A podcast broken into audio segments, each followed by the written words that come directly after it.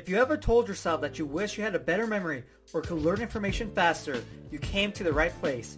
This is the Memory Talk Podcast. What's going on? Johnny here. On this episode, I want to talk about a mistake that seems like it's not really a mistake because it kind of elevates what you're creating with your images and the stories. So a mistake people make is that they add too much detail to their images and to their stories. Yes, you want to have enough detail to make the story interesting, you know, but having very specific detail is just a waste of time because eventually, you know, over time, the detail fades away and the only thing that really stands in your memory are these main images. And You might get the gist of the story, but that's pretty much it. So let's say you have a birthday cake and for some reason you're like, I have this birthday cake and there's like 37 sprinkles on it and you like can see it. I can see the whipped cream has like a cowlick on it.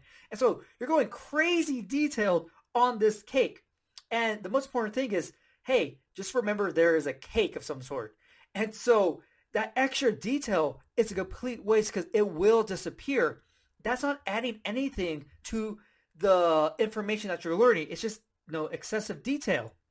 Now, of course, you want to make sure that you're adding enough detail that represents whatever information that you're learning, you know? And so if those 37 sprinkles mean something, you know, picture those 37 sprinkles. But if it doesn't, there's no point to go that specific. Just say there's sprinkles on the cake. You don't have to know the exact amount. You don't have to know that there's like a cowlick on the cake or it's a, you know, made from your favorite bakery, you know, all that extra detail, unless it's providing something of use in terms of information.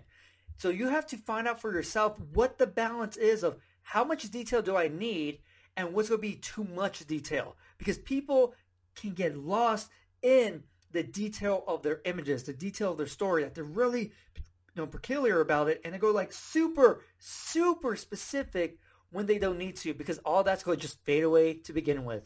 And so this is a mistake that's really easy to make because I'm always talking about, you know, make your stories creative, you know, add emotion. And so naturally you're adding extra detail that you don't need, which is okay, but there's a point. So if I had a story like, okay, I went to um, the zoo and this llama jumped over the fence and gave me an ice cream cone. Now maybe the ice cream cone was not even important. Maybe just the llama was, right? But I added that extra detail of him giving me giving giving me an ice cream cone just because it makes it more funny. Maybe because I'm like, hey, you know, this is a nice llama. No, whatever it may be, it adds something to the whole story, the, the overall story.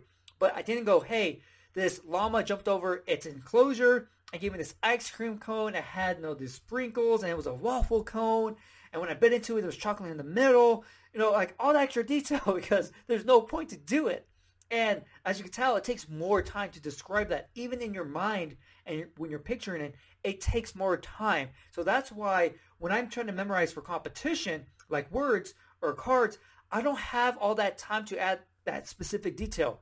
I'm getting a quick flash picture of everything, and that's it. Because I know that these main images that I'm seeing and the main feelings, that's enough for me. And eventually, you get to a level where you get to the feeling. But in the meantime, if you're just memorizing something just at your own pace, you know, and maybe it's a little bit slower, that's okay. Don't add too much detail because you will get lost in it and waste all that time. If you want to learn more memory techniques, get your free memory program. A link is going to be in the episode description and the podcast description.